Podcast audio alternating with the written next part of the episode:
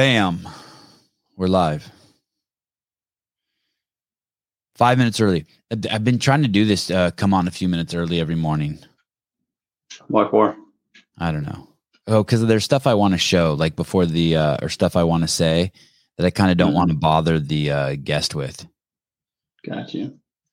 For example, uh, between now and uh, December 23rd, if you uh, sign up over at California Hormones, use discount code SEVAN, you will be entered into a contest to win a free L1. I pretty sure I will be drawing the winner on Christmas Eve morning. That's December 24th. Jamie, good morning. Graham, good morning.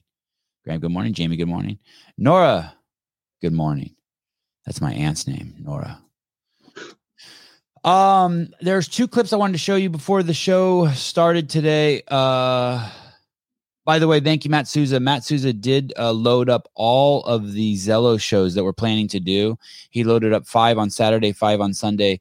You should go over there, subscribe to the show, click the bell link, uh, and then put all um, notifications. And then if you hate that shit after Zelos is over, you can unsubscribe and do all that. But you should do it now if you want to be notified during the weekend of all the times we go live uh, with the Zelos games. Kevin Smith, good morning. Alex, good morning. Brian, good morning. Michael, good morning. Johnny, good morning. Mr. Tyler Watkins. Uh, he will be joining us on a few of the Zelos games broadcasts. Good morning. Uh, Magnus Holmgren, keeping it straight as always. Good afternoon, Caleb, and good morning, Sevan. Thank you. Wow, very thoughtful. Pablo, uh, kn- knowing his audience, right, Caleb? Uh, Pablo, Mhm. Uh, good afternoon from Europe. Look at that name, Pablo Aronha Monte Monte Gudo. Gudo? Gudo. Uh, and the duck is in the house, Miss Mallard. Um, I want to show you guys a uh, two clips before Miss Miss Christine Kolenbrander comes on, if I can. Uh, do you see them at the top? The first one is uh, okay. Here we go. This first one is increased deaths. I've been following this account for a while. I asked this guy if he would come on the show. He said that he doesn't see how he fits in with my audience, but he definitely does.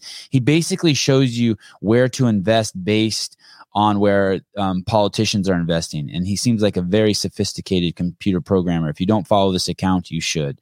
Quiver Quantitative. Okay, action. Largest funeral home business in North America, Service Corp International, reported that so far in 2022, the company has made almost $500 million in profits. And its stock is up over 15% since the earnings report. Now, here's where it gets interesting. Listen to this clip of the CEO of Service Corp last week during the earnings call talking about the unexpected business. and you so what we would have expected is why wouldn't we go back towards uh, let's say a 2019 level maybe you get a percent or so growth off 2019 i would expect that. What we're telling you is the third quarter this year we did 15% more calls than we did in the third quarter of 2019 that is not what anybody would have anticipated What the CEO is saying is that they had 15% more business than they did in the third quarter of 2019, far more than he and anyone else anticipated. Interestingly, Congressman Lowenthal bought up to $75,000 in SCI in the month leading up to the earnings. And lastly, when we look at the other end of the spectrum, we can see that Lincoln National, a major insurance company, took an unexpected $2.1 billion loss in their life insurance division, causing the stock to dive almost 40%. So the question is, what's the cause behind this unexpected uptick in deaths that are catching analysts and companies by surprise? I'll leave that up to you to decide. The funeral home business is So I'd like to tell you that when I was raised as a child, uh, there was tons of talk about how there was going to be population explosion, and by the time 2000, 2030 came around, the country would be completely. Um, uh, the oh wow, uh, Sevan, the Paper Street Coffee link doesn't work Which one? uh, on YouTube. Okay, we will fix that. Thank you. So the talk was that um, we were going to have population explosion, and now we are, for some reason, in uh, in population decline in many places around the world, and deaths are skyrocketing. Uh, you know, maybe is it the tsunami, uh, tsunami of chronic disease that's around that Glassman warned us about for twenty years? But something is going on. Uh, don't take that guy's word for it. Just look up anything you want. Just Google around funeral homes, deaths, all that, and you'll see that uh, something is happening. While um, while uh, Caleb is looking at that, I want to show you one more clip I saw this morning. This reminded me of Christine Kolenbrander because when I was researching her, uh, one of the questions I heard someone ask her is, is like, if you could be famous for anything, what would you want to be famous for? And I saw this clip, and I, I don't know who this guy is, but he's obviously some important. Oh, he's a guy in the Baltimore Ravens. His name is Lamar Jackson. He's a quarterback. Okay, he's the quarterback. And I saw good. this and um I was like, wow, this is uh this is really cool. And I and I, I think this is why I I think this is like the best thing a football player or any famous person could do. Am I doing this right? Okay, so this is Lamar Jackson of the Baltimore Ravens. You said he's a quarterback? Yep. Okay, here he is walking into a room, and uh, the irony is this is a boy who has uh, some severe heart condition. So, I got someone here to see you. What's up, bro? How you doing? How you doing, man? How you doing? How you doing? How you doing? What's up, bro? How you doing? How you doing, Mo? How you doing? How you doing? What's up, bro? You good? What's up? Nice to meet you. What's up, bro? he had no You clue. missing my day. He had no clue. How you doing, bro? You good? Yeah. Good, good, man. Pretty cool or what? I like the jersey too, dog. I like the tears, man. I like the tears. I, mean, I can't think of anything better to do with this fame than bring uh, happiness and joy to children. And I saw that this morning. I was like, that is dope. What a good dude Lamar Jackson is. And he seems like a great guy. I guess that kid really envies him. He's got the Lamar Jackson jersey on. He's got some sort of heart condition. Excuse me. And uh he took the time out of his day to visit that kid. Christine Young, good morning. Uh Jethro. There's a Jethro in the house. Good morning. Kevin, wholesome. Yeah. I thought yeah, it is wholesome, right? It's cool. It's like uh that experience can't be purchased what Lamar just got right there. What he got. No one can buy that. He earned that. He earned that right to bring happiness into people's lives by throwing a, a ball around. I always appreciate it when people who are famous like actually invest themselves in like those Make a Wish Foundation things, or like not just they just like show up and like I'm here. Who wants to si- who wants a signature kind of thing? Like when Yeah. they actually show up and like make an effort. It's pretty cool. Uh, Christine, hi. Hey, Good morning. good morning.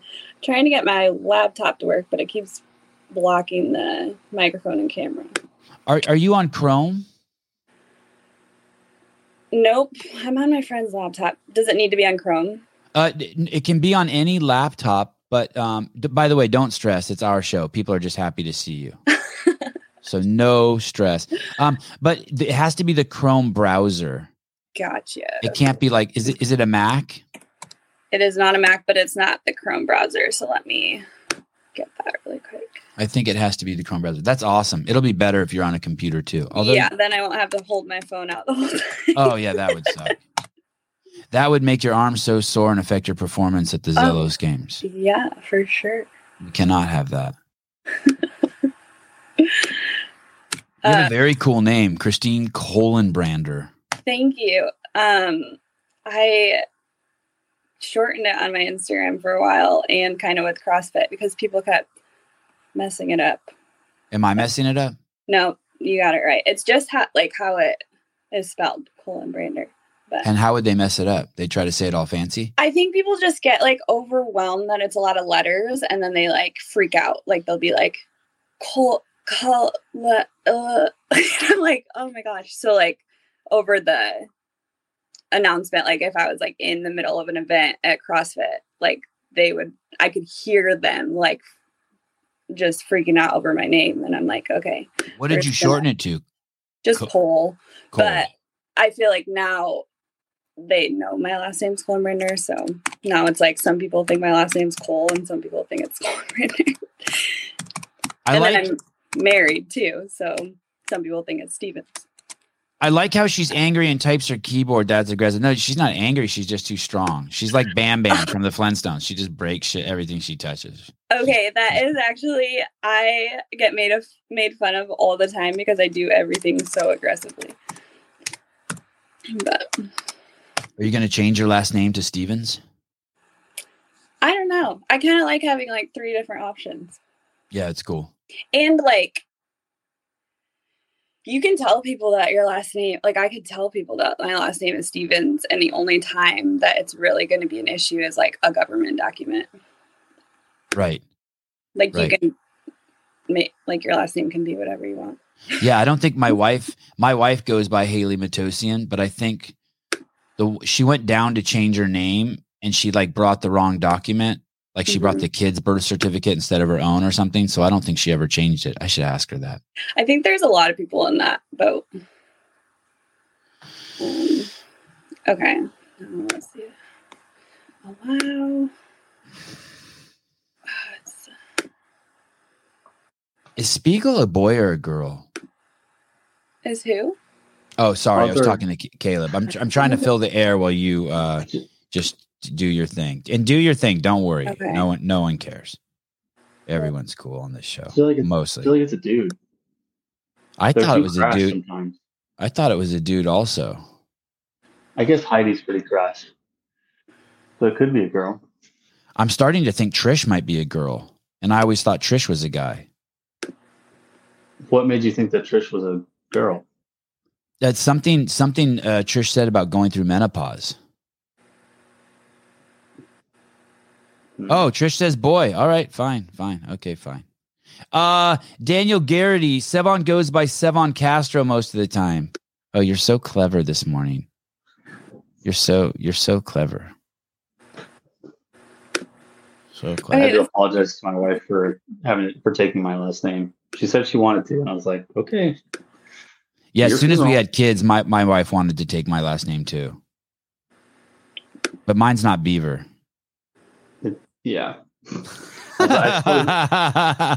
She was old enough that she just like didn't really care what people if people were going to make comments about it. But I grew up with it for ever. Eh, how how often would people make fun of your last name, Caleb? Uh, at least every day. Every day. So every Uh, 24 hour. You want a 24 hour cycle. Yeah, pretty much. Yeah, There's always great. some sort of joke, especially when we were like teenagers in high school. Yeah. It was just, and everybody figured out what Beaver meant. And they're like, oh, your last name's Beaver. And I'm like, good one, dude. That's like me when I started CrossFit.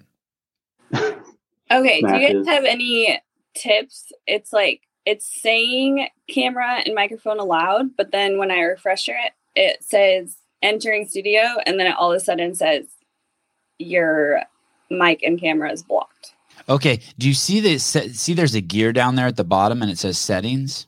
Are you in the studio? It's weird because I don't see you pop up in the studio. It's like this right now. Oh, okay. Oh, what does it do you have to allow something in that right hand corner there? What's that blue button? Yeah, so it says that's join without mic. It says you can go up to the camera and supposed to be able to click always allow, but it says camera and microphone allowed. And that's Chrome? Yep. And that's an that's a Mac? Uh, I don't think it's a Mac. Let me see the keyboard. Okay. Um, go ahead and just go in the studio and let's see what happens Okay. with it not allowed, Okay. and, and then I'll uh, we'll see you pop up.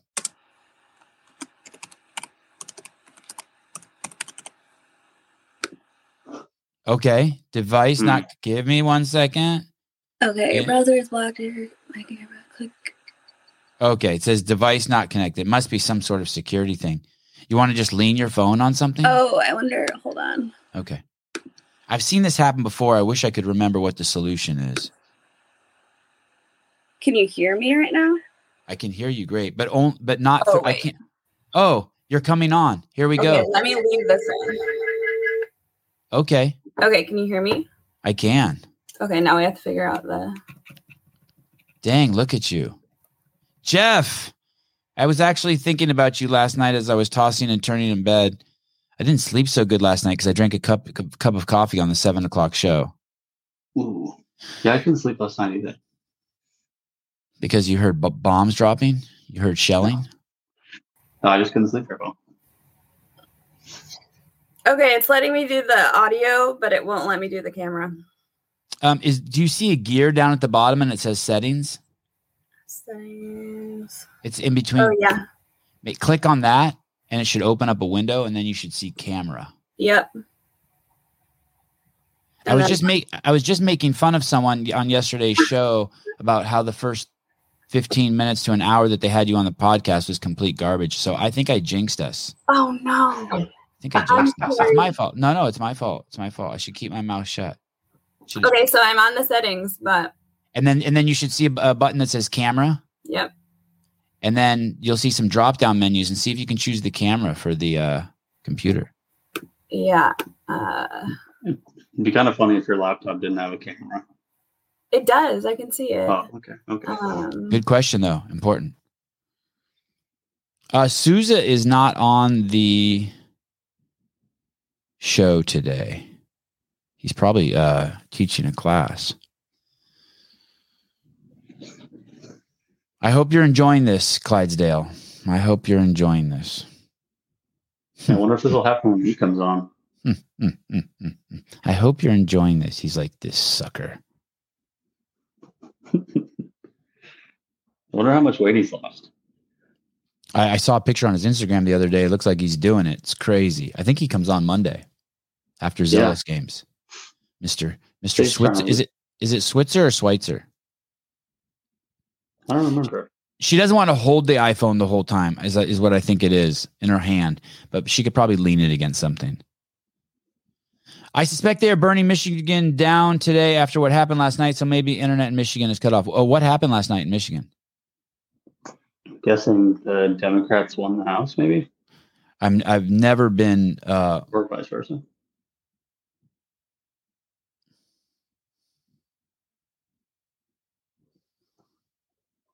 Thought John Fetterman won too. That was hilarious. That's crazy. debate.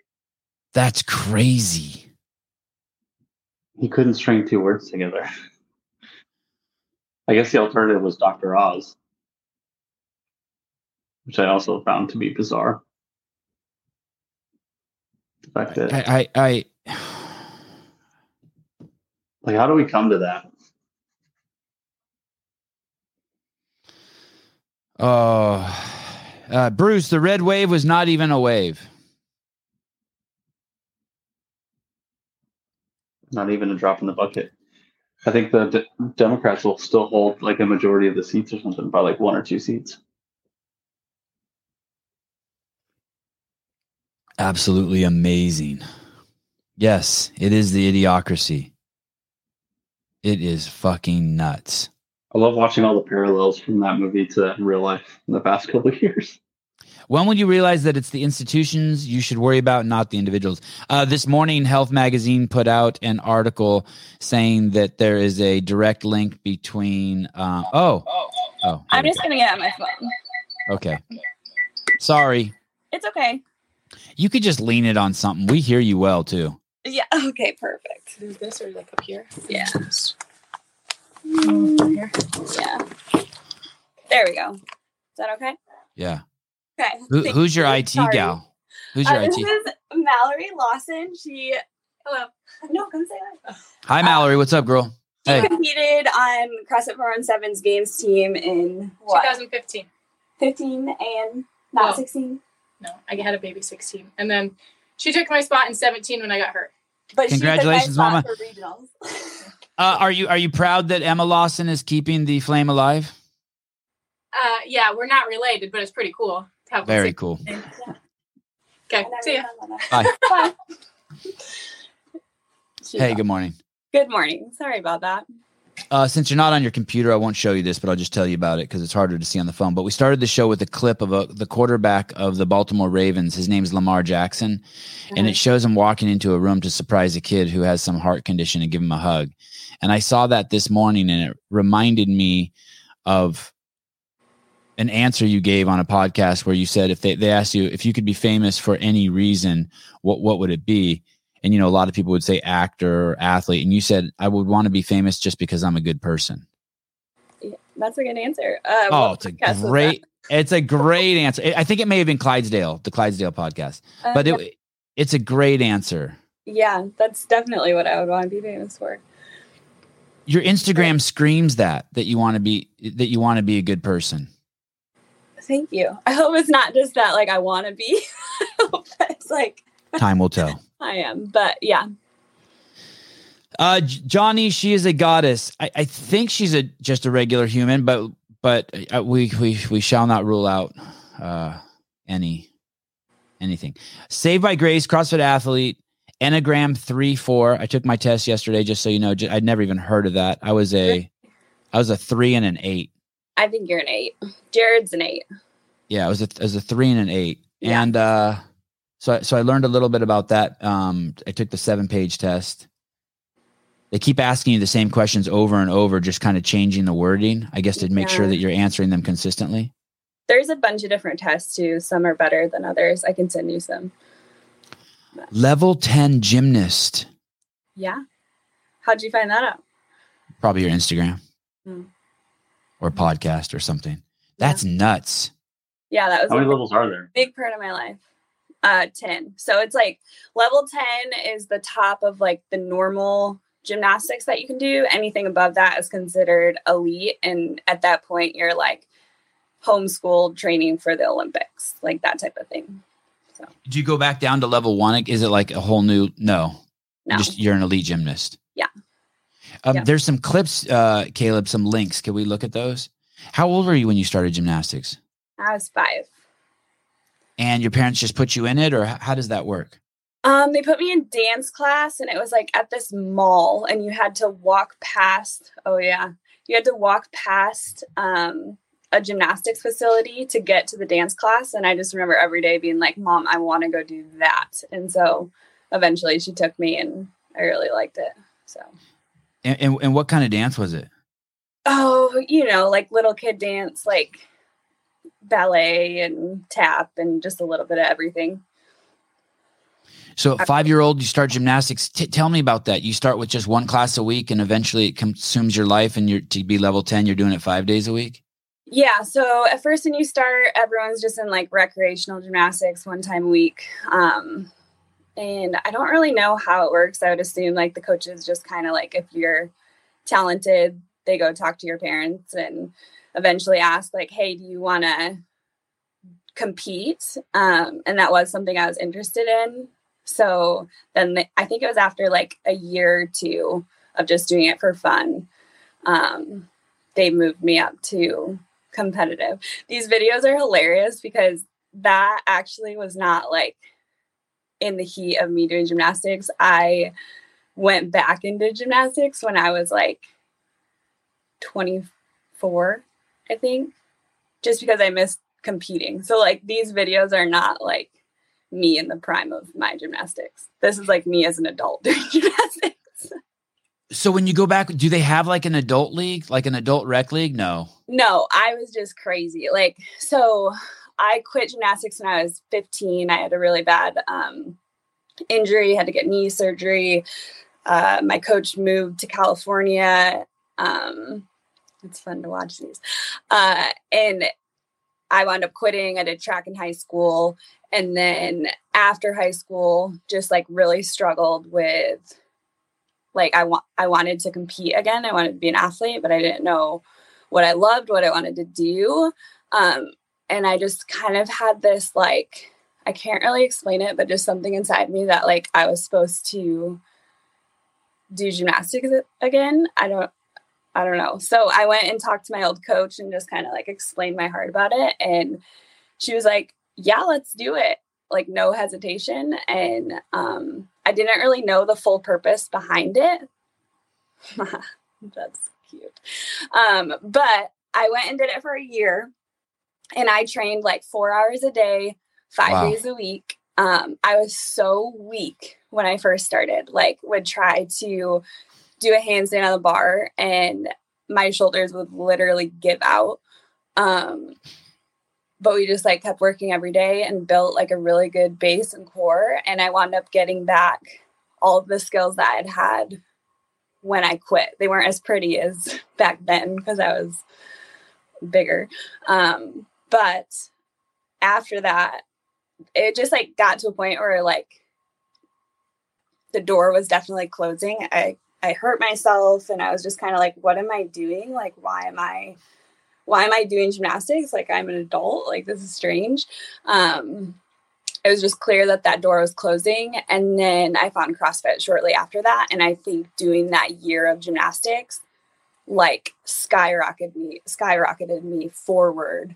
No doubt. You mean career. you mean in CrossFit with CrossFit? Yes. Yeah. Like even just like getting body awareness back and like I feel like gymnastic strength is so much like strict movement and like um just like building your tendons and everything back up and I I did that for 4 hours a day for a full year before starting CrossFit. So, that that's music to uh, Greg's ear. I uh, one of the things that, and this is my perspective, but one of the things that I gleaned off of Greg whenever we would go to the CrossFit Games is because he had a gymnastics background. He was never fully impressed by the CrossFit Games athletes. I would hear him like almost whisper under his breath, or I probably heard him. Gymnasts are way more, way stronger than this. Yeah. You know, he had a he had a dedication and a loyalty to that gymnastics pedigree that he came from.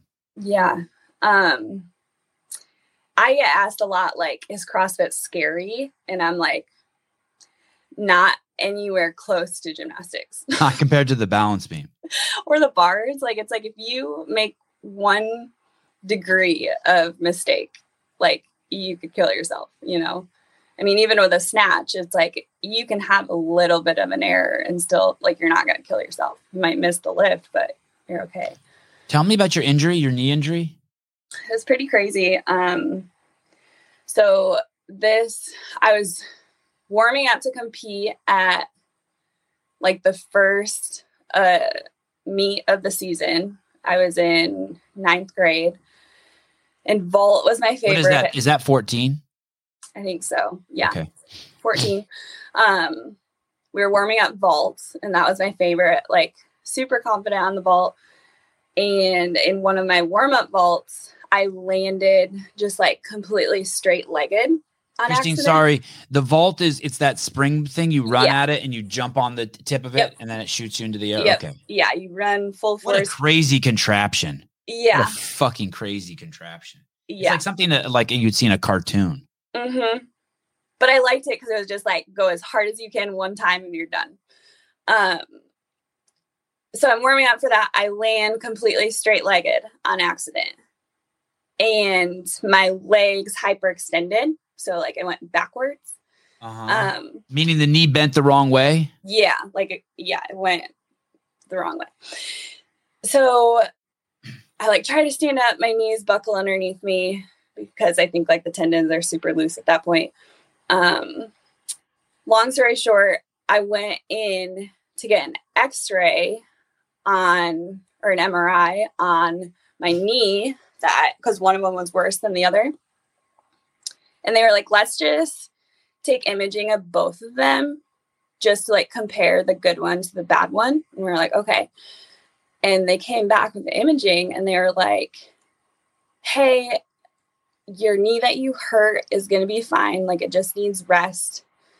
Your good knee, we found um, something called avascular necrosis. I don't know if you've ever heard of that. But It's not getting blood and something's dying. Yes. So it was like a quarter size, um, just dead in my knee bone. And they were like, you need surgery pretty much immediately. Um, they were like, if you don't get surgery, it's just going to keep spreading and eventually you'll need a knee replacement. And I was like, what? Like that knee didn't hurt at all, like had no signs or symptoms. Um, so if I wouldn't have hurt the other knee, they wouldn't have found it and it would have kept spreading and my knee could have wound up useless. So got the surgery, but it was like six weeks on crutches, couldn't run or jump for six months. Can I ask you a question here, real quick? When, Yeah. when you say they fixed it, do they bring a blood vessel to it to feed it? No, they they drilled two holes into the knee bone or the patella, and um the hope is just that blood will like go into those holes and start like revitalizing it. Wow. Stimulate stimulate some sort of healing factor. Yeah. Um, and they were kind of like, it might work, it might not work, but it did work. So yeah. And and how do you know how do you know it works? Six months later, they do another uh, Yep. MRI on it, and they're like, "Yep, it's back to life." Yeah. But I mean, think about that. Like, as a 14, 15 year old, like being told, like, you can't run or jump for six months. Like, I was so miserable. It was terrible.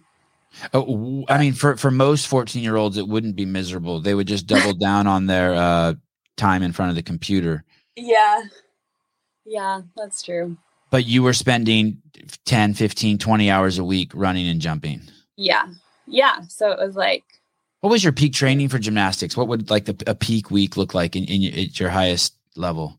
And, and but by the way, was that the end of your gymnastics career right there? Okay. Yeah, so it was like I tried to come back after the six months, um, and we got a new coach during that time, and I did I didn't click with her very well.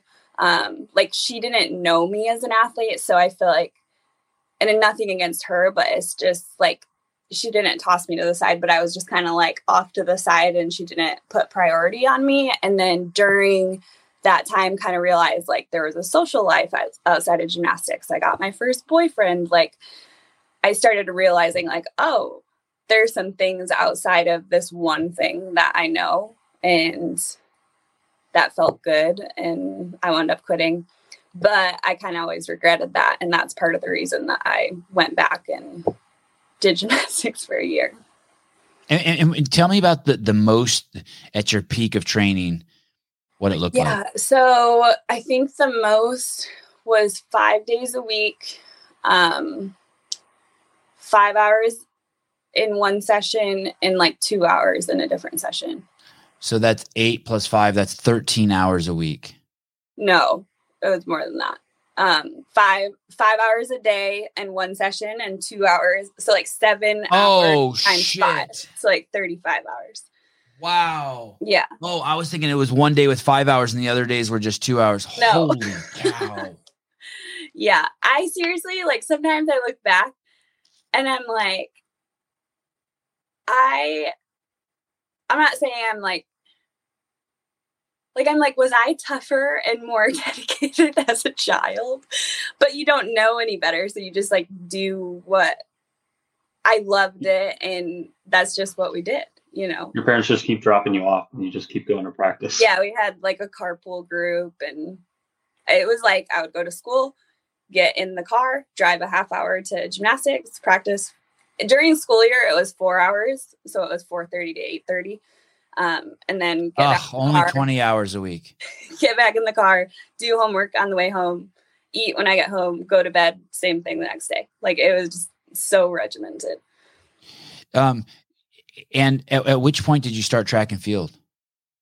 Started track i think i did it one year in middle school just for fun like i did gymnastics and track just because i thought it would be cool to do something with the school um, but fully started it sophomore year of high school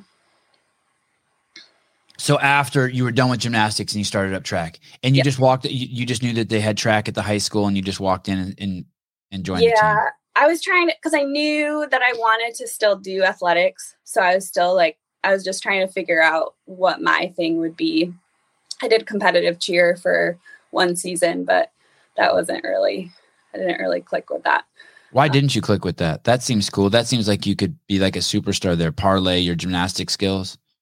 yeah i don't know like so the team we were on i was a did i do it my freshman year no i must have been a sophomore. I think i was a sophomore when i did it. Um so the seniors when i did it were really good and it gave me a respect for the sport. Like it was hard. Like it was really hard.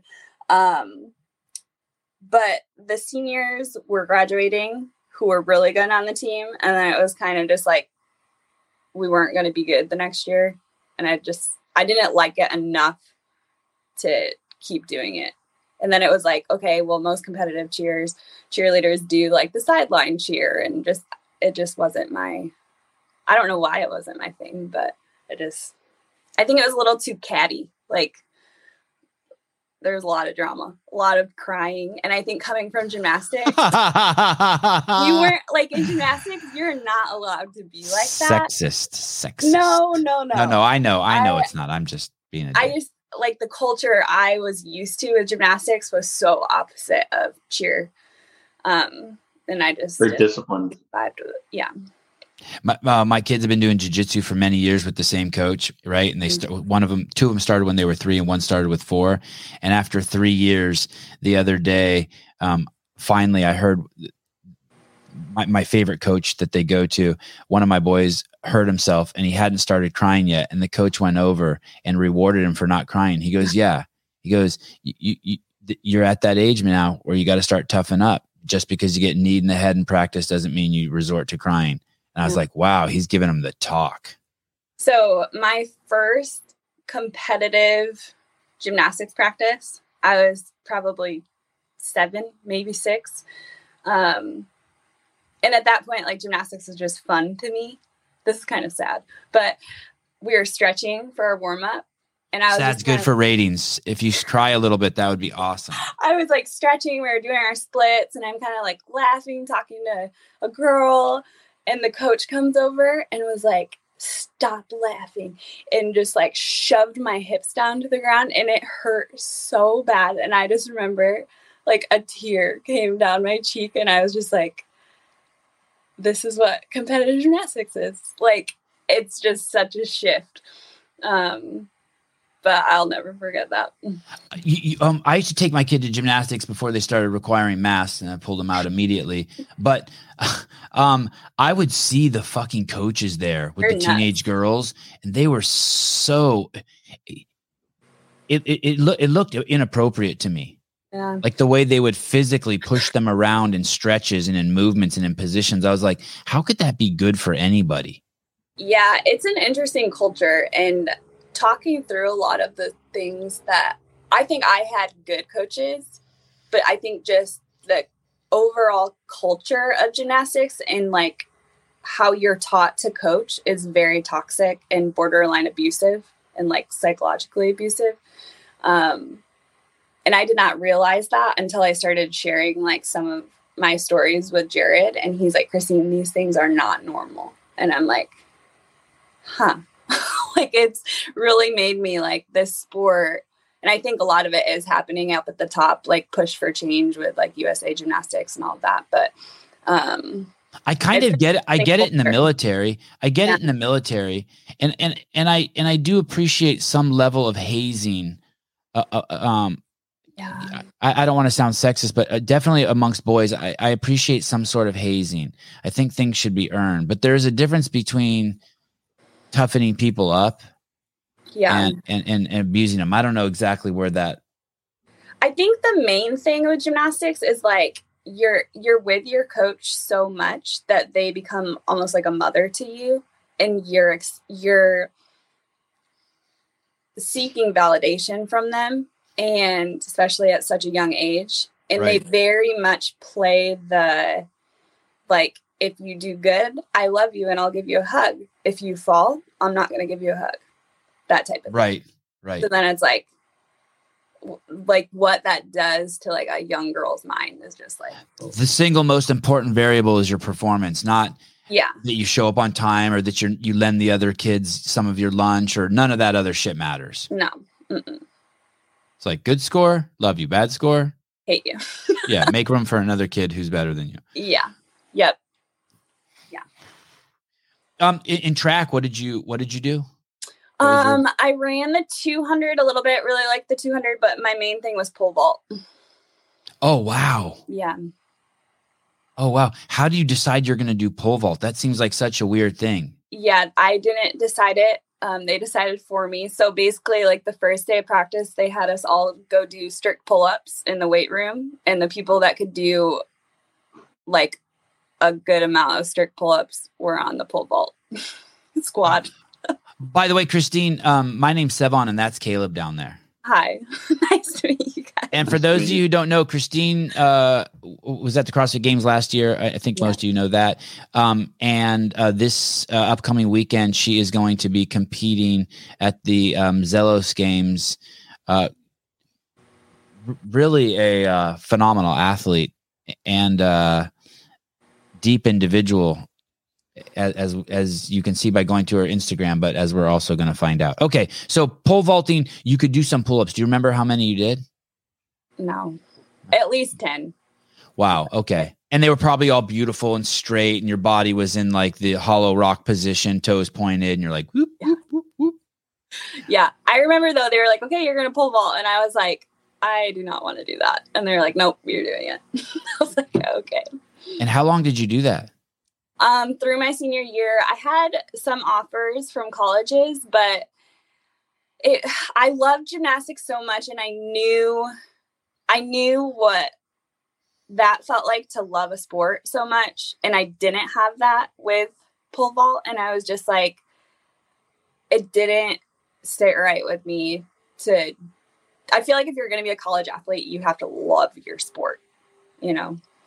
Um, You you know what's weird is in uh, YouTube has been push. uh, So I have I have I started this other account. It's called um, Capable Child Consulting, and it's just an Mhm. outlet for me to make one minute videos every single day where I just talk about things I do with my kids to make them capable. And anyway, so I've been post, and that's the only account I have on my phone, my YouTube account, and I just post. But every time I go to post, I, I treat YouTube like Instagram now. I mm, just do these like little short one minute posts on there. Yeah. And every time I open the YouTube app now, it shows me a girls track and field event. And the screenshot is like their suit pulled up into their ass. yeah, They're I- like pole vaulters, track. It's like become this huge. Fa- I think, and, Yeah. and I every and I and I do my darndest not to click on them. yeah, I'm like, "D- d- d- don't don't click on that. You're gonna watch fucking 15 minutes waiting for that one shot where the suit's in her button. and it's not even gonna be there. Yeah. just- I think that pole vaulting has become a, like a big um thing on social media for Like sure. hottie McHotties. It's like it's like, can we find the hottest pole vaulters? yeah, And yeah, it's and, and the lo- and the girls who do the triple jump. yeah, Yeah, it's Track- cr- yeah. it- Track is cr- really cool though. it is really cool. Um, Annie Thorisdottir and Danielle Brandon. I didn't know Annie did. I knew Danielle did. Any others in, in your in your cohort there at the CrossFit Games? Um, do you know who Kelly Nicholas is? She competed on CrossFit 4 and 7's team 2015, 16, 17. She was a pole vaulter. I don't, but Brian does. Okay. Yeah. my buddy Brian does. He knows. So that's all I know of. And uh, is there is there is there a sweet spot? Like, is, is there are there pole vaults where you're like, oh my god, I, I nailed it. Like I, this, I'm just this is silky smooth. Yeah, I think if you don't knock over the bar, you're like, that was amazing. Because it's so technical that if you're off by a tiny bit, you're not going to make the jump. So, yeah. It's timing. It's it, timing's just massive. Mm-hmm. And And then what's the other piece? Do you have to be crazy strong? Like you're to push upper body yeah and fast like you have to be going into your vault with a lot of speed to be able to generate enough bend to propel you up Um, how how many? What's the learning curve on that? How many times do you have to It run so at the at the at, yeah? How many times do you have to run at that thing before you actually vault? um Like, they is it a have month? drills i mean this was so long ago but they have drills like you run with it just like on your shoulder and then kind of like plant it in but you don't jump yet and then you like kind of jump a little bit if you move your hands down on the pole it's not going to bend as much so like you can start with that and just get it into the hole and like kind of just jump up onto the mat and like you kind of just keep building confidence from there God, that point where you have to just like okay, have faith in the pole is nuts. but kind of the same thing like coming from gymnastics like i've done very very scary things so it's like not that much different Right, like backflip on the balance beam. Like yeah you have to have That- faith it's going to be there when you land. backflip is way easier than a front flip on the balance beam because backflip for some reason it's like you can kind of see it as you're landing front flip it's like i hope it's there when i land like Right. Oh, because your Right, head okay. goes first. mm-hmm. Okay, Got so the so the backflip you get to see it on the landing. yeah The so you front flip you have like to say goodbye to it as you as you Yeah, rotate but- past it. it sounds crazy, but as you are coming down, if you can see the beam, you can kind of maneuver yourself a little bit in the air. You know, like if you see something's a little off, you know, like at that point, you know that you're going to make it or you're not going to make it. But being able to see it, you can make tiny little adjustments. But a front flip, like you can't see anything. There's a nasty bruise on your Instagram account of you Ugh. missing on your leg from missing the balance beam one time. Yeah. Nasty. That hurt so bad. I actually still have like scar tissue right there from that bruise. So you um so what what state did all this happen in? This this Michigan. gymnastic Michigan. Yeah. Born in born there and raised there. Yep. Are you still there? No. Uh, I moved to Missouri in 2017 to try to be on the games team.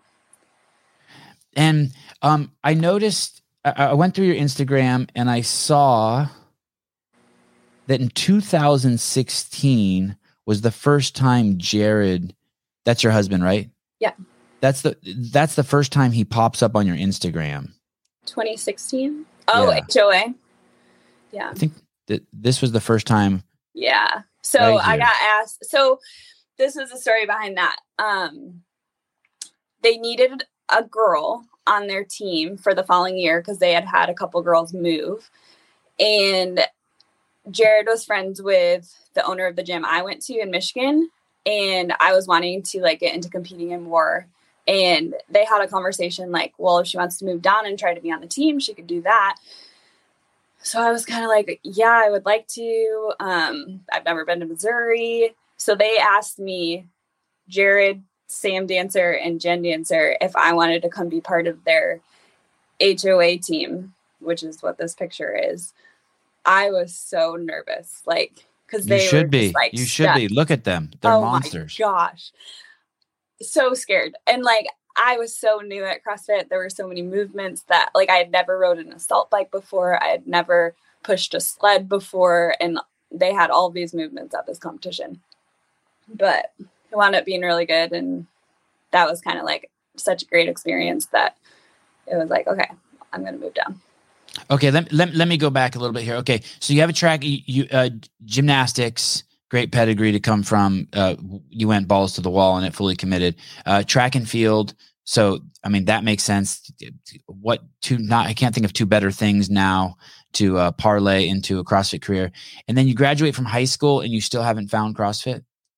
No, and I kicked myself for that because I don't know if you experience this, but like when people tell you certain things over and over and you learn like it's almost God or the universe telling you that you should do that thing.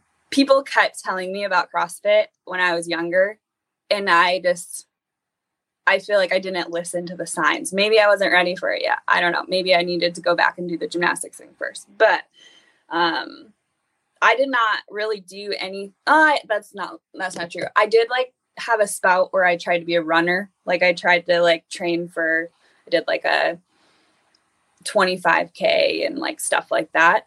Um but other than that, I didn't really do much athletically until I started getting those feelings of like missing being an athlete and going back and doing gymnastics. So there was a good chunk of time where like I wasn't really doing anything.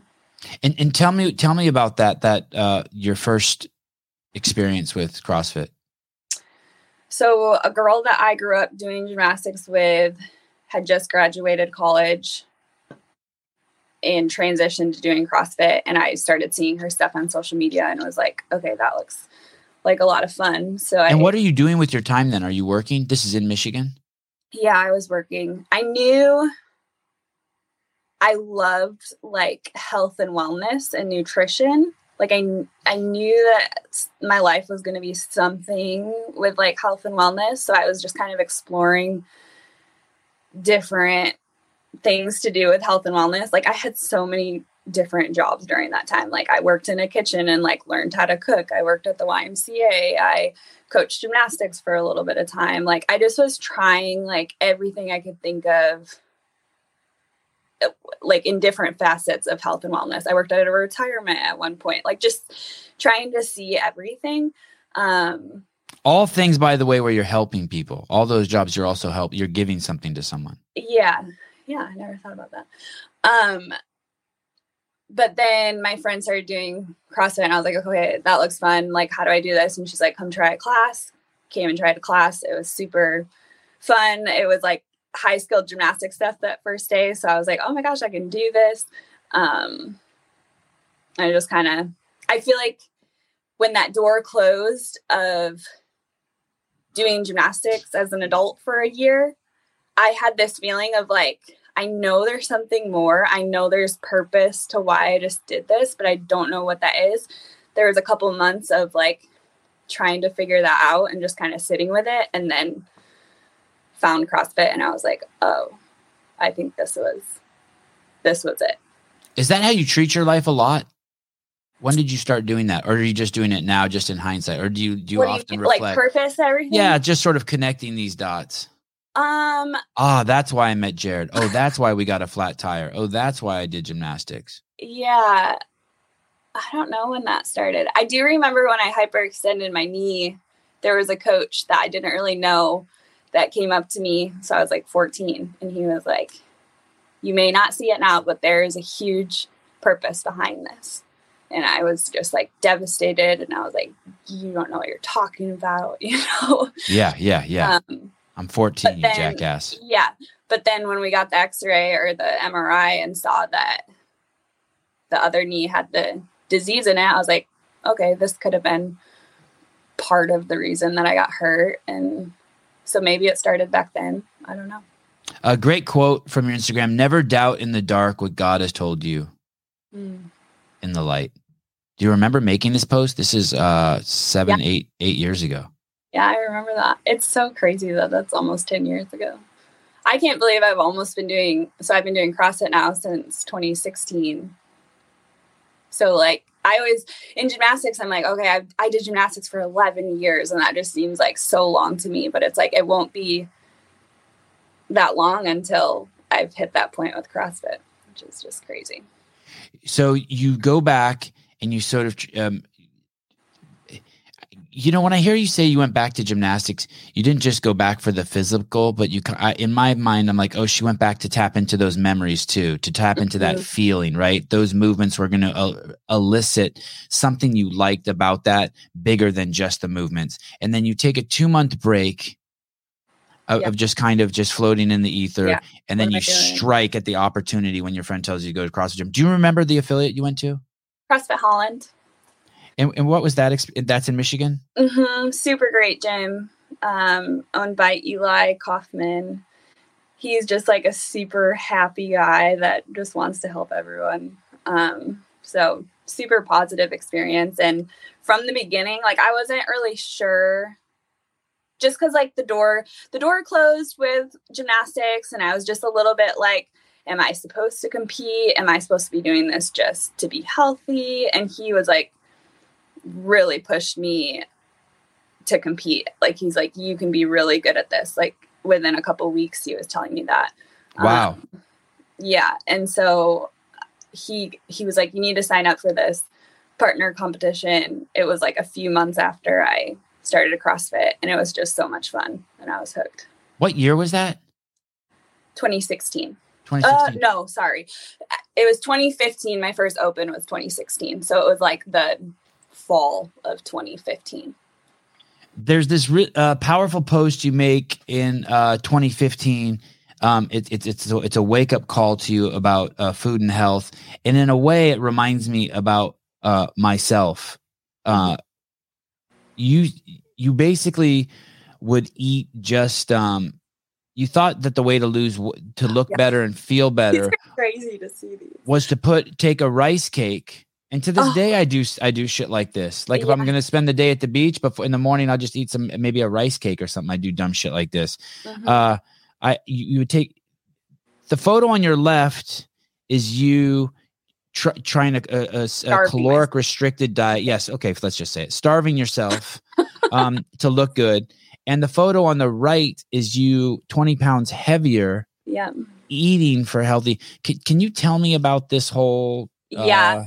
My food journey has been pretty nuts. Um, so looking back, I can see that I definitely had food allergies growing up, but I just didn't know. Um, How would it manifest? Mucus, zits, mucus, I what? would get sick. I had so much acne as a child. I had like rashes all over. Um, and then I feel like as I got older, the symptoms just got worse, like bloating. I would get full so quickly. I would get hurt all the time in gymnastics. I don't think my body was absorbing nutrients. Um, the acne was really, really bad. But I I figured out in I think I was 20 Isn't that crazy? Uh-huh. Look at your skin now. You're like a fucking porcelain doll. that is so nice. Thank you. Oh. But you can even see on that left side, I feel like I look aged. Um You, well, you- what's crazy is that is nine years ago, and you and you don't look older now. That's for sure. I don't know if you look age, but you you look the same age. yeah, I guess for a t- 21 year old, I think that looks aged. But um so I figured out when I was 20 that it was gluten. Like gluten was my main thing that was giving me trouble. Um I had like gone out to eat at Olive Garden with my friend and could like it was hard to breathe on the way home. Like I was like something is wrong. Like it shouldn't be hard to breathe after you eat a couple breadsticks and a salad and some spaghetti or whatever. Um You mean two hundred breadsticks?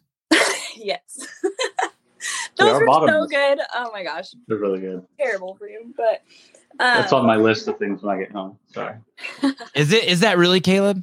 dude. I dude, that's I have such a long list. Of just shit wait. to do. I was just there's so much food I want to eat. I'm fucking starving over here. Oh man. Um, okay, so I kind of, and I was working at, I- this is another side piece, but I went to hair school at one point in my life and I worked at a salon. How old Um, were you for that? I was 19, I think. And, and why did you want to do that? Well, okay, so out of high school, I'll get you back on track with gluten. Don't worry. okay, after So- high school, I thought I wanted to be an art teacher. I love art and creating and drawing and whatever. Also obvious from your Instagram that you're art nut. Yeah, it's cool. so I get accepted into an art school and I start the program and it was so different than what I thought it was going to be. It was like the I don't want to put people down, but the strangest people I've ever been around. And like I could not understand what they were saying or like asking of me. Like I would be in an abstract art class and they'd be like, This is good, this is bad. And I'm like, they're both just like lines all over the paper. Like, this does not make any sense. Like, I'm artistic, but I'm also logical. So it's like, I just, I couldn't do it. And I'm like, I know I could go teach an art class right now, like a elementary art teacher. I could go do that, but like, this is not that. And I can't do this for four years. Um, so I went home and I was just like, Dad, I can't, I can't do this. Um, How So long we did it take before you knew that that wasn't for you? How long? oh, like a few days. Like, Yeah. I think I stuck with it for two weeks or something, but it was like What state was was that in? Michigan, um, Grand Valley State University. I would love to see the picture of that graduating class. I'm going to go out on a limb here like a judgmental asshole and said uh, that that that was uh, 11, th- 12 years ago that um, most of those people are on uh, diabetes medication now. But that's just Possibly.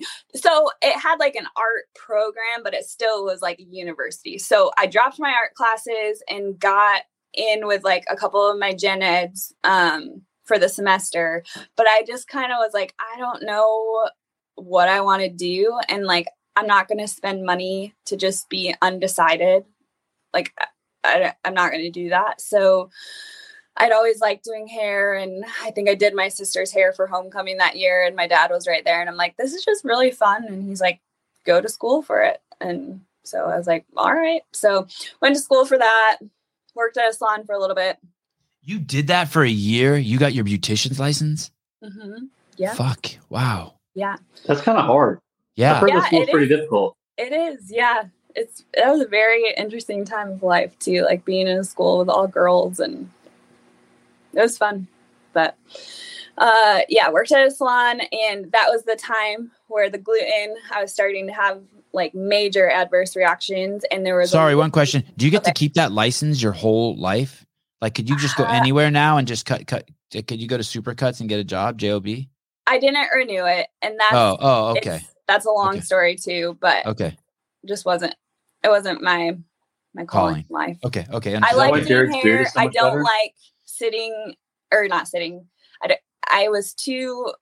I would say I'm like an extroverted introvert, and like I could not handle like the amount of just like stimulation and talking all day every day. Like I would go home and just like sit in my car in the garage for like an hour because I was like just dying inside. Too much um, social interaction. Yeah. So I was just like, I can't do this. So I actually let the license expire so that I wouldn't keep trying to go back to a salon and try it again because I kept I did that a couple times.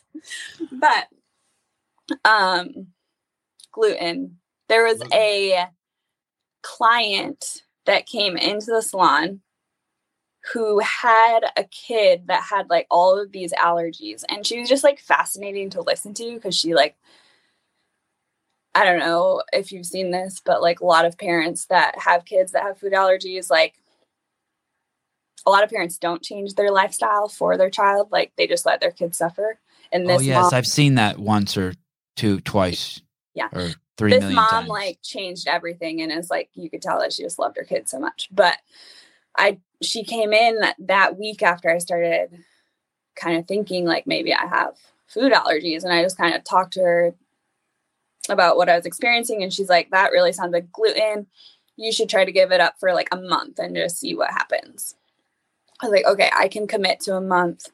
Um so I did it and within I would say within a week I was like, oh my gosh, like my brain works better. Like just so many things. My skin started clearing up. My knees didn't hurt as bad. I wasn't bloated. Like so many positive signs that I was just like, okay, I'm never eating this again. Um I've never gotten tested for celiac disease, but I've like tried it a couple times since then and I get I have such bad reactions to it. Like I think I definitely do have celiac d- disease. It- and, and what is that? What celiac disease? Just means that you you don't you don't process gluten so good. Yeah, it's basically where like it's your body's it's an autoimmune disease. So it's like your body is attacking your body. Celiac disease, eat it. sometimes called celiac sprue or gluten sensitivity enteropathy. Enter enteropathy. Enteropathy. Enteropathy, thank you, Caleb, is an immune reaction to eating gluten, a protein found in wheat, barley, and rye. If you have celiac disease, eating gluten triggers an immune response. Oh, in your small intestine. Mhm. Okay. So you have an immune response to it. That's no good. No. That's no good. Your body's just in a constant war. You're just eating poison, something your body doesn't want. Yep. Yeah. Uh, Rod M. Well, she's cool as fuck. Yeah, dude, but she can't process gluten. You can. It seriously that- sucks. like, what are you talking about? What are you talking about? She's not that cool. She can't process gluten. Uh yeah. But I forget why we were talking about this with that picture. because you had stopped you were you were you were you were trying to control the aesthetic Oh. of your body by a, a caloric by starving yourself Yeah. So after I gave up gluten, I felt good for a little bit. And then I started kind of having like fear of other foods. It was, re- I almost feel like I developed an eating disorder. Um, me too there is an eating disorder called like orthorexia. Have you ever heard of that? I, I just heard of it the other day where you don't want to eat spiders No. Oh. it's like where you're scared of unhealthy food. god i wish i had that We, we did just talk about that the other day, I think. orthorexia is an unhealthy focus on eating in a healthy way eating nutritious food is good but if you have orthorexia you obsess about it to a degree that can damage your overall well-being Yeah, I was definitely doing that to the point where I started becoming like, oh, like I would relate every negative experience in my life to it has to be something with food. It has to be something I'm eating. So Mm. I'd start, oh, I got to cut out dairy. Oh, I need to cut out nuts. Oh, I need to cut out eggs to the point where all of a sudden all I had left was like rice cakes and salsa. And then I'm falling over because I'm not getting any nutrient. Like it was so stupid. But part of the journey, I guess. Um, Did you ever do any vomiting or anything like that? No, nope. No. Just yeah, I got super obsessive, and then Did I you ever like do diet pills? Did you ever do like a mini thins, no, No. cocaine, meth, heroin? yeah, go get no, none of that. There's no gluten in cocaine. Sevan, you need to read gr- Grain Brain. Grain. Do you eat oatmeal now?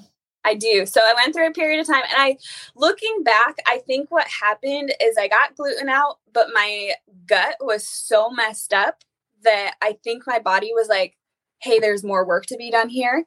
So it didn't feel good, you know, like my I just overall just didn't feel great. I had brain fog all the time and just like couldn't figure out why. And looking back on it, I think cutting out the gluten like started like it allowed my gut to be like okay you're doing something for me. Let's keep going. Um but after i kind of stopped like starving myself obsessing i started adding in like i did a lot of like paleo primal type stuff and i think that was really good for like healing my gut and now i'm able to do like oatmeal and rice and things like that and i don't have any problems with it Can you share with us some of the things that you did to heal it beyond uh, cutting out gluten? Um, there was a period I feel like, and I don't know if this goes back to like the stress of gymnastics and like all of that, but um, I was just exhausted, and I had a couple years where like I just lived a very very simple life and didn't I didn't work full time because I was like I don't have the I did not have the mental energy to be able to do that. Like I feel like my body was so tired and like needed to heal that I needed to allow like it to have time to rest if that makes sense. Um and it was like I knew my whole life I had always been a super high energy motivated person. So I did struggle internally of like am I just becoming a lazy person? But I honestly think that most of the laziness that we see in today's society is because people don't feel good. You know what I mean? Um, but I feel like during that time, I wasn't just being lazy. Like I was like uh, trying to, like, whether it was working another part time job at the YMCA or whatever, like trying to like learn about different facets of health to be able to heal um, and then just like surrounding myself with healthy people and just like learning everything that I could. Is all of that done now? It's The, kind the- of the- ongoing. the gluten, like I, your diet, your food, the way you eat, you feel like you have it all under control now?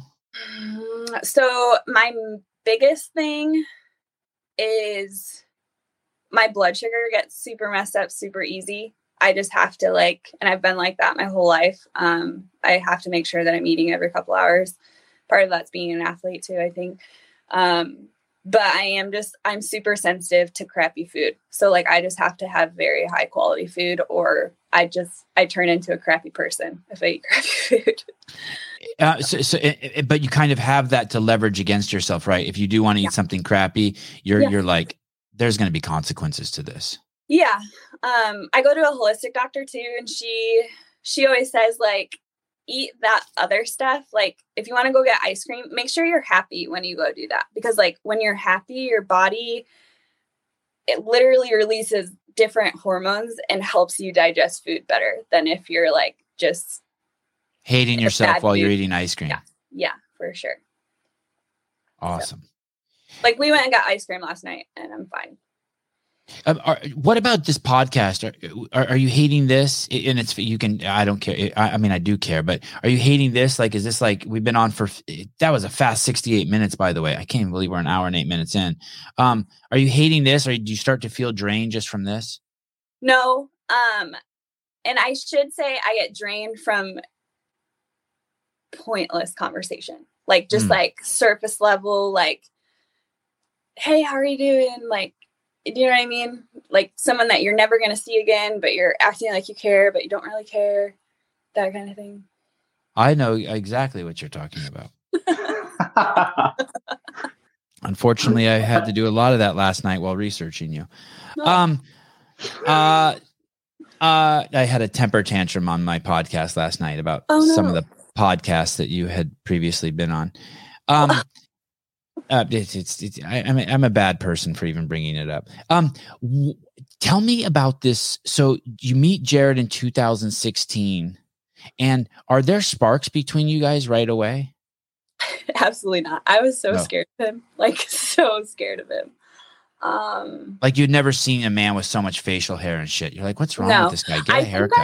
our, our first interaction, I was on the whole 30. You know what that is? Oh, I know. I know who she is. She's a wackadoodle of the highest Melissa. order. But go, yeah, complete nut job. I wonder. I'd love to have her on the show now and ask her about how she treated her kids in the last two years. But sorry, I digress. Anyways, I was doing the Whole30 and I was at Granite Games and I was just in like proximity of Jared and he was like, Do you want to Kill Cliff? And I couldn't because I was on the Whole30 and it has sugar in it. I was like, No, thank you. And he was like, That's so stupid. Why would someone say no to a Kill Cliff? that was our first interaction. I was just like, what in the world? And I remember telling him too something about because he was in like adrenal fatigue. That's why he didn't compete at Granite Games. I remember telling him something because he was like drinking coffee as he was telling me he was in adrenal fatigue. And I was like, I know you're not supposed to be doing that. Oh, did you tell him that? yeah. Yeah. What'd he say? Like, really? Like, he was kind of receptive, but I, he loves coffee so much. There's no way he gave it up. But Uh, by the way, Paper Street Coffee. Go there. Type in the code Yeah. Sevan between now and Thanksgiving. Get twenty percent off. yeah, so 2017, Jared Back to the courtship. yeah still ha- he had kind of like a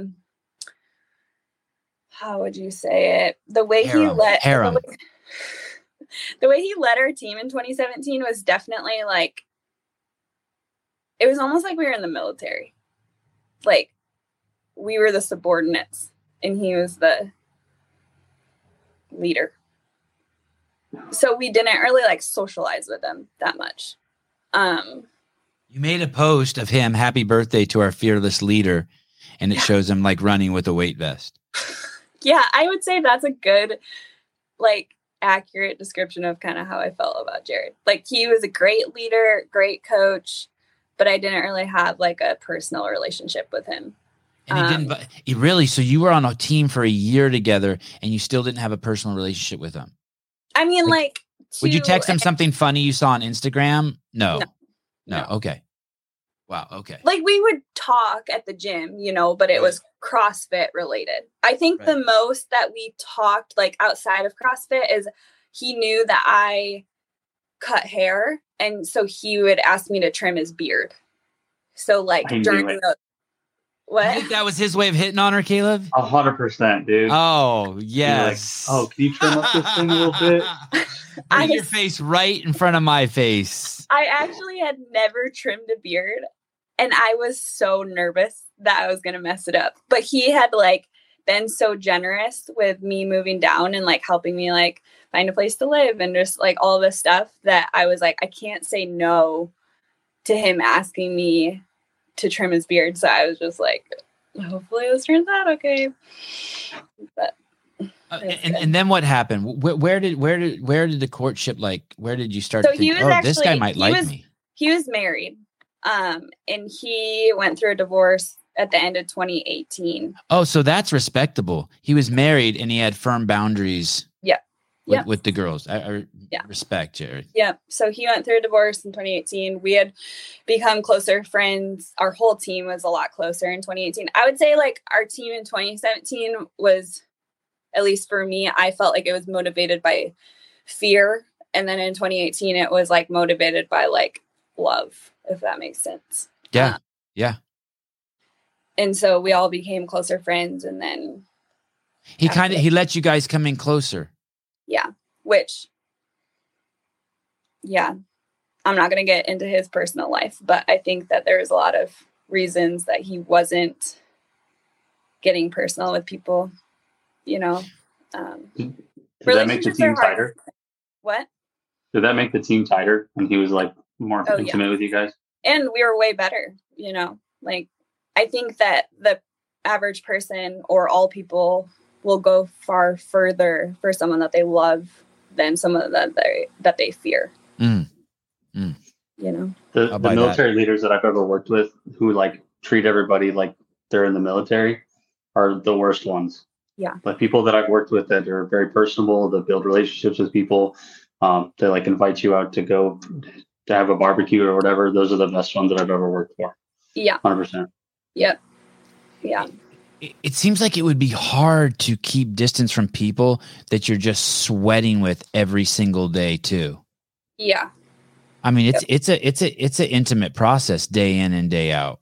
hmm for sure um so so so so basically that time together and in his period of healing you guys came closer and closer together until you both realized that there was there there was Yeah. a spark there yep was Yeah, that fun was that exciting i mean Yeah, having and a I crush on someone or starting a new relationship is so it's like getting a new car but better yeah or a dog For real, definitely. Yeah, it was super exciting. And I think like I think our relationship is a very special dynamic just because like we were teammates and then friends and then started dating. You know what I mean? Like I feel like that's a really hard like they always say, "Oh, you should be best friends with the person that you're with," but like if you're attracted to somebody, like it's pretty hard to just be friends before you're romantically together. But we had that. So it was like we built this like respect for each other over years before we were romantically together. i couldn't agree with you more it's like the wisest thing to do in a relationship if you can yeah. But Show some probably discip- kinda. Like yeah, I totally because we're made to be intimate, but but if you can have firm boundaries and respect the game and and, and like and, and build and build let the tension just really build. yeah. Like just Yeah. really let it fucking build. Yeah. I, I- don't want to speak for all all men, and I don't want to make it to seem like it has anything to do with morality. But men will be very patient.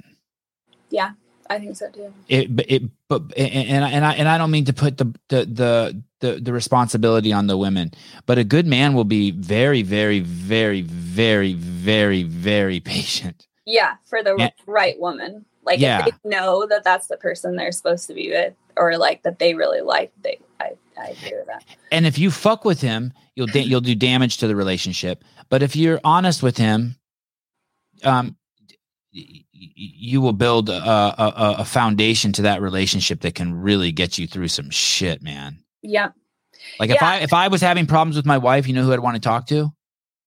My wife. Like fuck, can you not be my wife for a second? I need some advice on how to deal with my wife. right. Like, yeah, I mean, and, and you can build that before you you go into it. Yeah. Yeah. And I think too, like being on a team together is a com- like a whole nother facet. I can't even imagine. Yeah. Yeah, because it's like we're able because we're business partners too. Like we own a gym. So it's like what's, the, what's the name of your gym? Your is your gym? CrossFit 417. Is it an affiliate? Oh, it is a CrossFit Warm. Okay, okay. Sorry, go on. Um, You're business owners. You're Yeah. married, and your teammates, yeah. So it's like your I best feel like friends. we're able to like tap into teammate mode when we need to, you know, like, or even he's my coach too. So it's like there there was a little period of time where when we first got together, like I have to kind of like turn off my brain now of like or switch it to like, okay, he's coach now because otherwise I'll get like emotionally charged if he's telling me like, hey, you need to do this on your snatch. I hear like you're terrible. You know what I mean? But when I switch it to coach mode, I'm like, oh yeah, of course. Yeah, I can't tell my wife like anything she's done wrong in the gym. Just like I just we separate. As soon as we walk into the gym, she does her thing and I do mine thing because I Yeah. we get a little heated. Yeah. When I think of Jen and Sam Dancer, I think um, of, of uh, like being around them, and I'm just making fun of them. I, I really like them, but I think of it as prayer camp. Prayer camp. Yeah, prayer camp, prayer camp. I, Have you I- ever hung out with them? No, I no, not at all. I just I, I mean I just judge from afar. I just think of them they are I saw this Instagram account the other day it's called the conservative hippie. Like I I I, I admire Sam so much because I would love to live a life just in um uh speedo. I Yeah. the, the perfect life for me is living somewhere where it's so hot I wake up in the morning I hardly put on any clothes and I just start sweating cuz it's so fucking humid and hot. And I eh, eh, but I also see this side of him that's um I, I think of them just as a very uh a, a, a, a man of the Bible. Like a, like a, like I don't even know if that's true, but I just I just like a, a man who is has strong moral character. Yeah, I would say that's true. Um, did you did you have when you assimilate with those two? Did you already have that also, or or when you get on a team with them? What was that like? That experience being with Jen and Sam, who who have this uh, very strong, benevolent character. I, I mean it in, a, in a, I hope it's coming across like a compliment. I mean it as a compliment. No, they're definitely like they have a lot of personality, you know. Um Sam uh, we actually laugh about this whole competition cuz like I'll tell them how I told them recently like kind of through my eyes how I viewed them and they were like, "What?"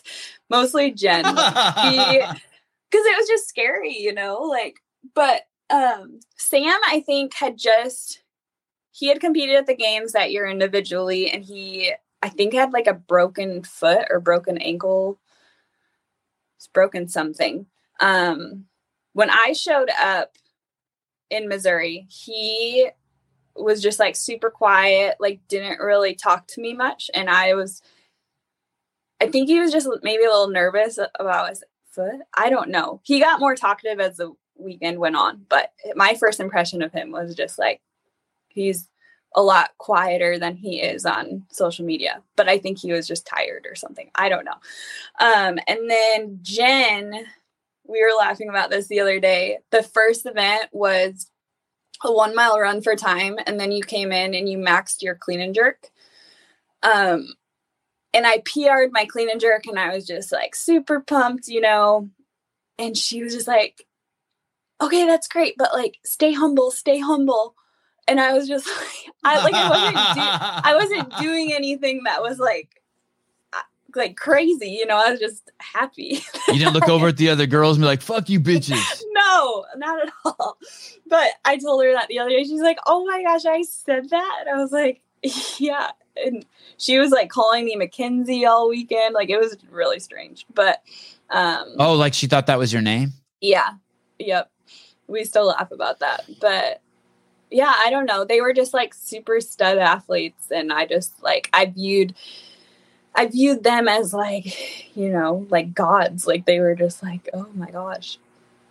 Um, uh, is it a hard? Is it a pretty hard uh, core? Um, like you guys prayer before you go, and there's a lot of Bible talk, or it, what, what it, amongst you guys? You go to church, Um, We've been struggling with church a little bit lately. Um, so so you did go, but you don't go. yeah, we're trying to find we're trying to find a church we vibe with a little bit better. But but it's an important part of your life. I could tell from your Instagram. Yeah, I love God and I love Jesus for sure. And how and how did that happen? I grew up in a Christian home, um, but didn't really like.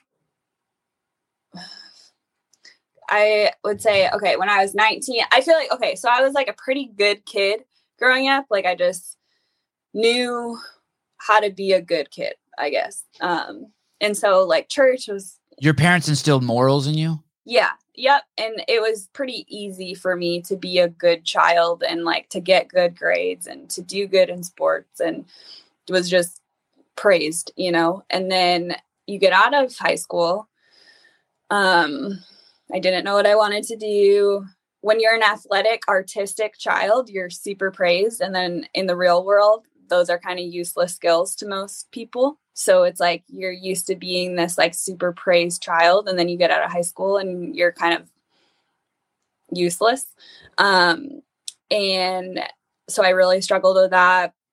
Went through a breakup with a boyfriend. Um, just kind of like was lost, I guess, and just wasn't heading down like an awesome path, like was partying and just not that I was like a bad person, but just wasn't like I wasn't making good decisions with my life. Let's put it that way. And then Did you get a DUI? um, no, never got a DUI.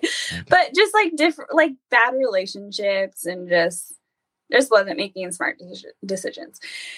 And just kind of really had like a coming to Jesus moment. Literally, like I have always been able to kind of do this on my own and like figure life out on my own. And it was like I knew that I needed help and I knew that I needed guidance and I I I knew I wanted to be connected to something bigger than myself because myself wasn't enough if that makes sense. Um and I feel like it just kind of like the story of grace and the story of the gospel like finally clicked for what it actually meant.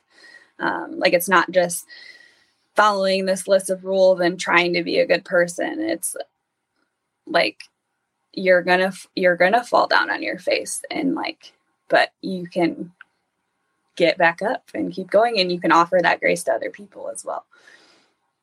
Uh, um, I, th- there's a very interesting sentence you said in there. I wasn't making good decisions. Yeah. This this shows the correct mindset f- to optimize y- one's happiness. You get to keep Mhm. all your power and you get to fix yourself because you take responsibility for your situation. yeah. I wasn't making good decisions. It wasn't I was around bad people. It wasn't like um, people were treating me bad. There, there's no there's no victim there. There's, No. there's some, someone said something very interesting here too. Uh, uh, uh, Ca- Case and D, very handsome redheaded man. It's always weird meeting the coolest people because they're so unlike everyone else. I assume you're talking about me. Thank you. um, this that you call it a come to Jesus moment. Is it something that takes place over weeks or months or it was No, like no. uh like i called up my it was my youth pastor that i had growing up his wife and she was somebody that i felt safe around and someone that loved jesus but wasn't judgmental. Um and we went to steak and shake and split a basket of fries. And I just told her like where I'm at because I think that something with my personality, if you read about Enneagram, a three is the achiever. And um I'm really good at making it look like I have my life put together. And that comes easy to me. And um so during that time, nobody knew how much I was struggling, that like I couldn't be alone. I was too uncomfortable to be alone with myself because I hated myself. And um it like having that conversation with her and just like sharing my deepest, darkest like secrets and fears and all these things, like just broke something inside of me in a good way. Like it was like I can show who I really am and this person still loves me and explained like Hmm. what forgiveness is and what grace is and that like that's not who I am that's something that I did and um that you have the choice to for the rest of your life of who you're going to be you know and we actually like drove back to my parents house because I was still living there at the time and we just like it was almost like symbolic like we went over to this huge rock and just like knelt down. I was bawling, like, and it was one of those. I don't know if you ever like cried like that, but like where you can't you don't, you can't control it. Like it's just like something's. It was like something was walking on this show one time on the Uh, show really? one time. yeah be Yeah. careful where you take me I, I, I, you're, I, i'm concerned my tear ducts are going to turn on right now go on Yeah, and uh, we just like knelt down by this rock, and I just like put my hands on the rock, and she put her like one hand on the rock and one hand on me, and just like prayed over me, and just explained that like God is God is our rock, and that like um just spoke of his forgiveness and grace and how much he loves us and like I felt his love that night and it com- it changed me. Like it was like I I felt like like I feel like a lot of people talk about God and like how condemning and judgmental he is, but like I experienced just pure love. And Yeah, that's like- the God Sam Dancer experiences. yeah, and it was like, man, I can't like somebody could tell me the most horrific thing ever that they did and it's like I might have an opinion about it, but like who am I? Like, you know what I mean? Like we're all we're all scumbags in certain ways. You know what I mean? And it's Especially like, the boy versions of us. but it was like an immediate like it wasn't like a over a couple weeks it was like something happened to me for sure I saw this um the other day. If if if you don't um we're all cracked. Yep. And if you don't let the light what, what was it? If you don't let the light, do you know what I'm saying, Kayla? If you don't let the light if you don't let the uh, Crack something like that.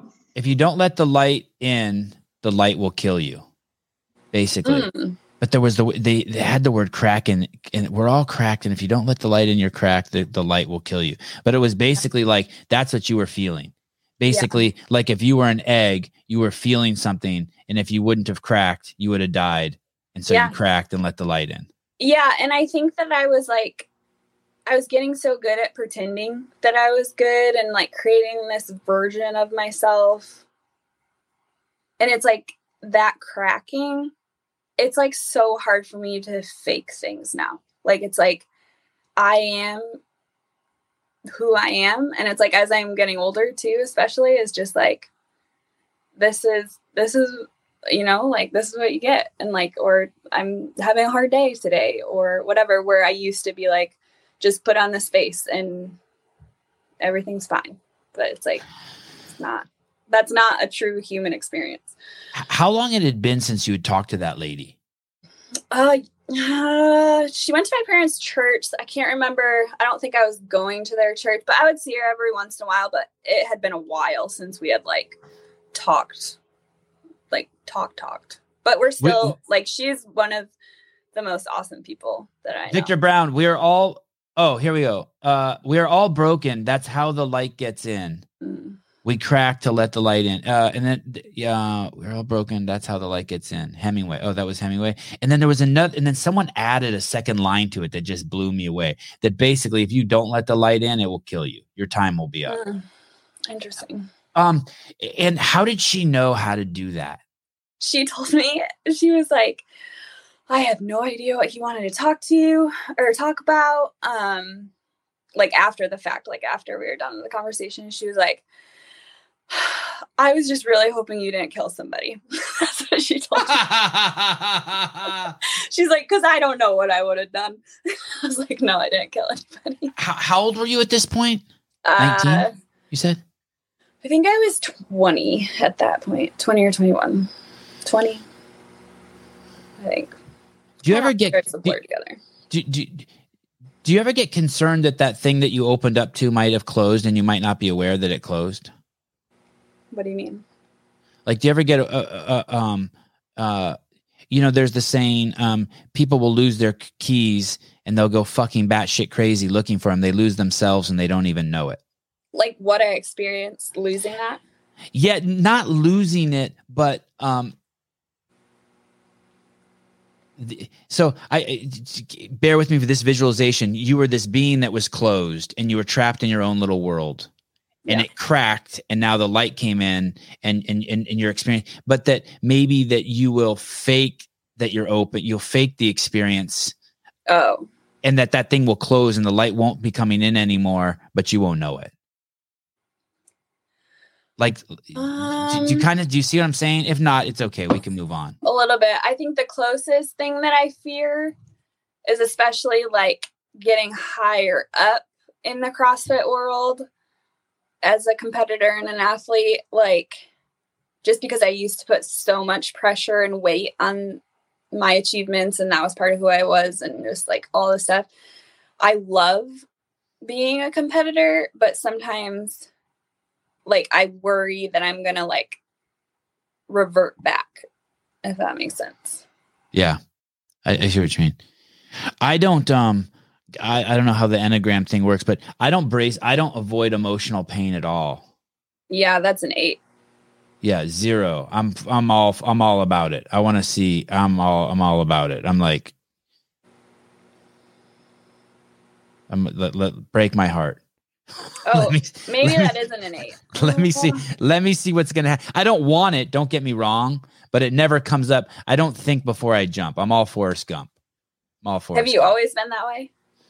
Yeah kind of yeah yeah but now Yeah. it's like now the it's test. once i got once I tasted a little bit of getting canceled i was like fuck this i'm going i'm all in i'm jumping in the fire Yeah, canceling. Ugh. canceling um you'll go to why do the uh zelos games by the way thank you for sharing that story. Oh let me go sorry sorry before the zelos games. So she how did go back to answer that. How did she know to do that? Like how does someone know to take you to a rock and put a hand on you and a hand on the rock? She doesn't even know how she knows? Just came I, from the yeah, guy? I think that that's like she prayed for wisdom before, and I think that's something divine helping her. god what a cool experience. Congratulations. Yeah.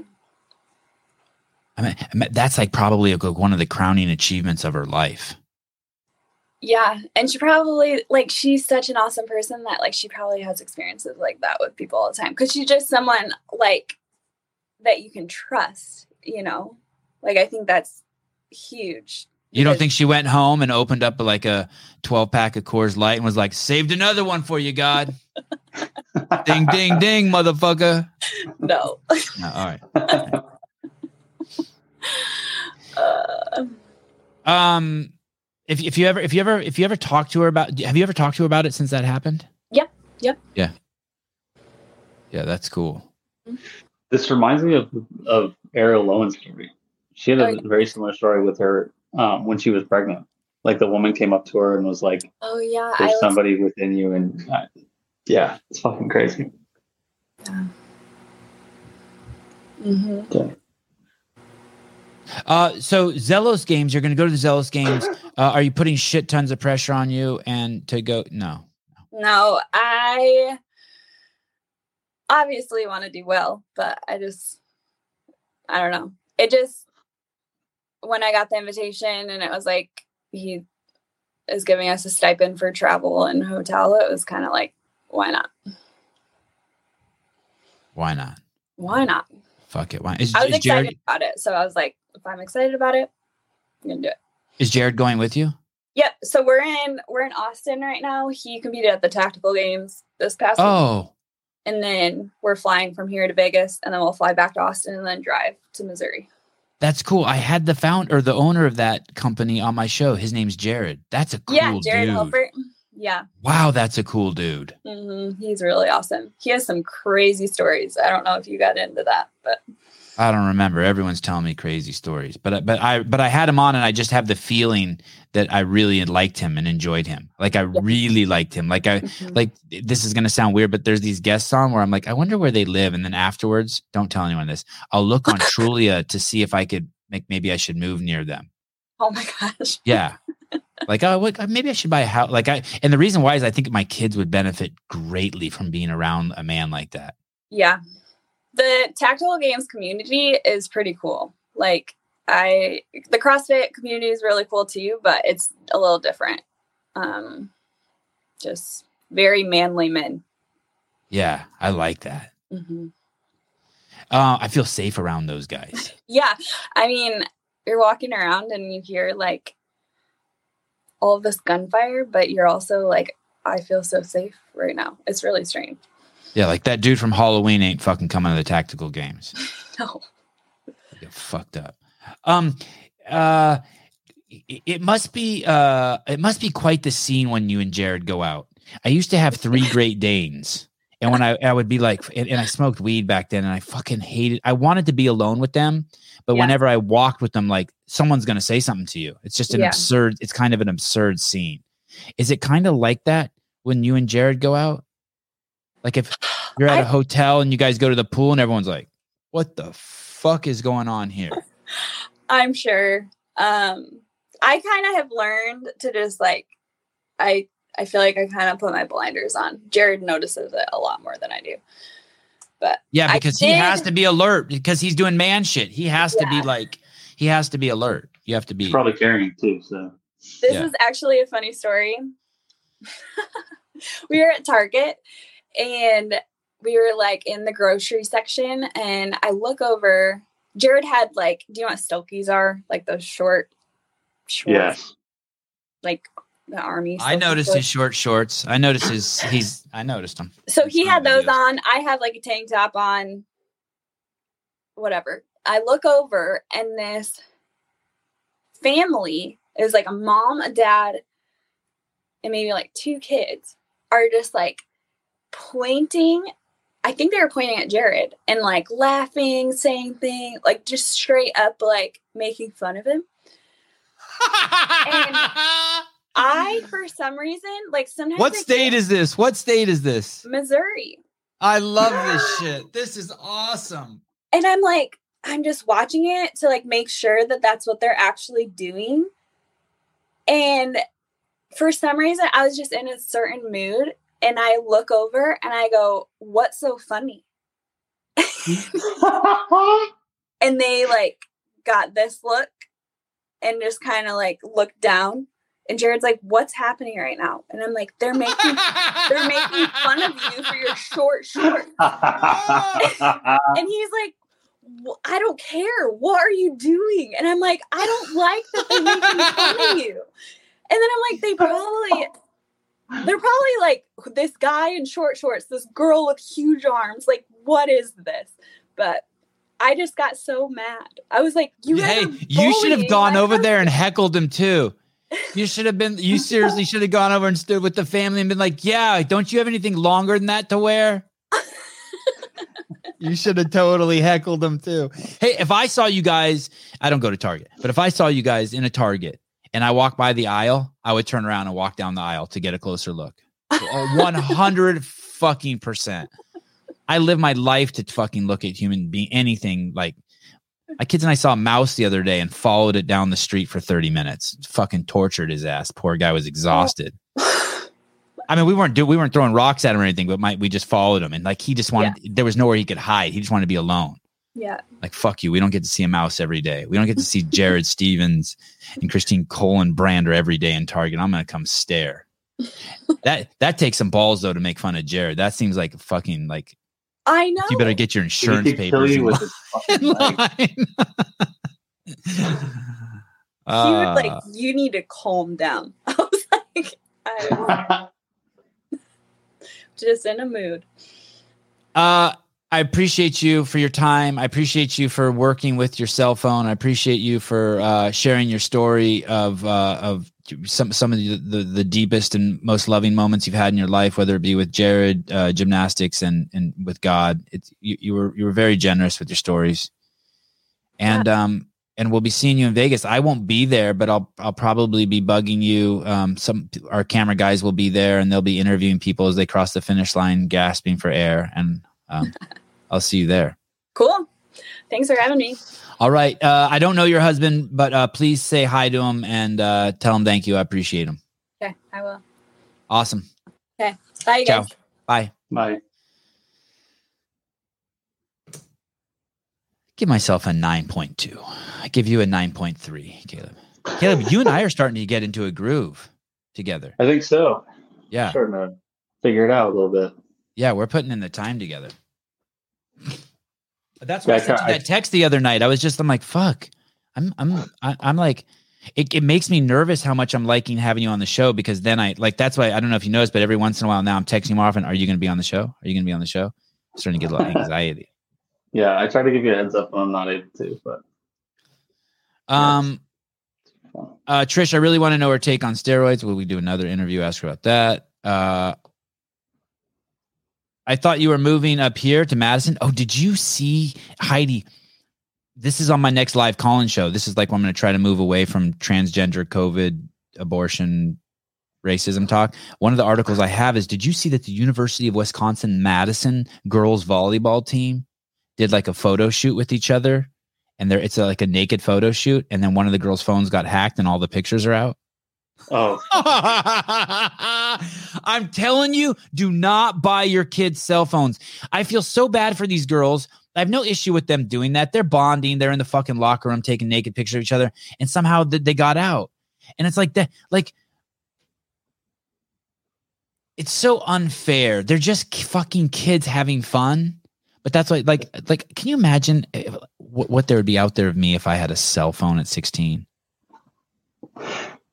Oh man, that's shitty. That really sucks. Not voted, Taylor. Tyler. Are you on the are you on the um Zelos thread, Caleb? Did I put you on Yeah. there? Yeah. I rotated, not voted. Damn it. I accident That's too much to get into. Uh UFC preview show. God, I, I need to. I'm just I had so much trouble organizing Darian and Justin every week that I kind of got like sour to it. But I guess I should can just go back and do it myself. It's my yeah, it it's like difficult. say that again. It is kind of it's difficult getting those two together. It is the um, least watched show that we do, although it does quite well on Spotify and iTunes. Hmm. Um, are you voting for it, uh, Patrick? Is that is that a upvote? Man, this weekend's fights are going to be nuts. Oh, I'm stoked. nuts. I'm gonna have to stay up to watch it. What time? What time will, the main card start? Where you're at? Uh, probably like 2 a.m., 3 a.m. Eh, Will other people stay with you to watch it? Yeah, I think one of my buddies is gonna watch it with me. Dude, the main event's going to be nuts. All right, I'm fucking stoked.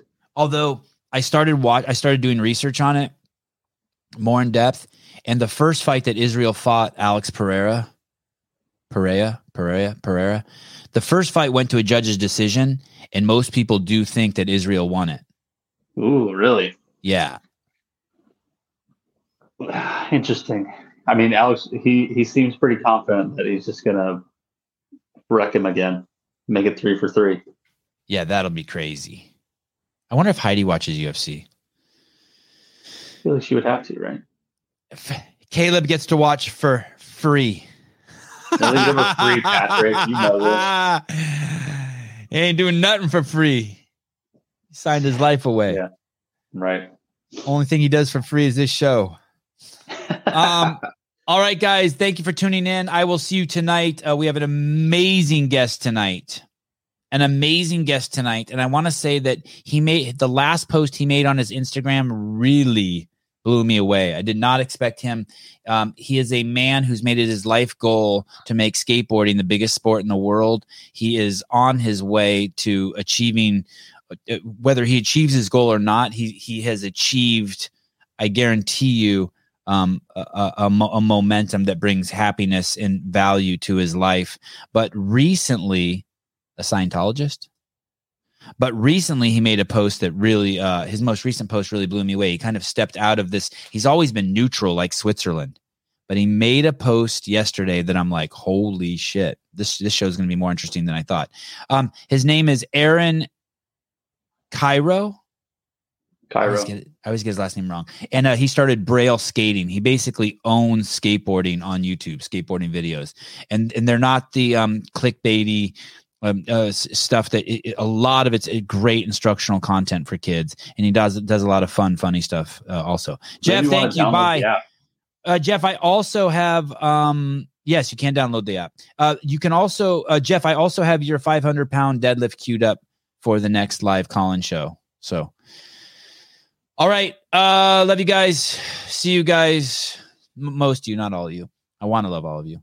Um, I'll see uh you guys this evening, 7 p.m. Pacific Standard Time. Bye bye.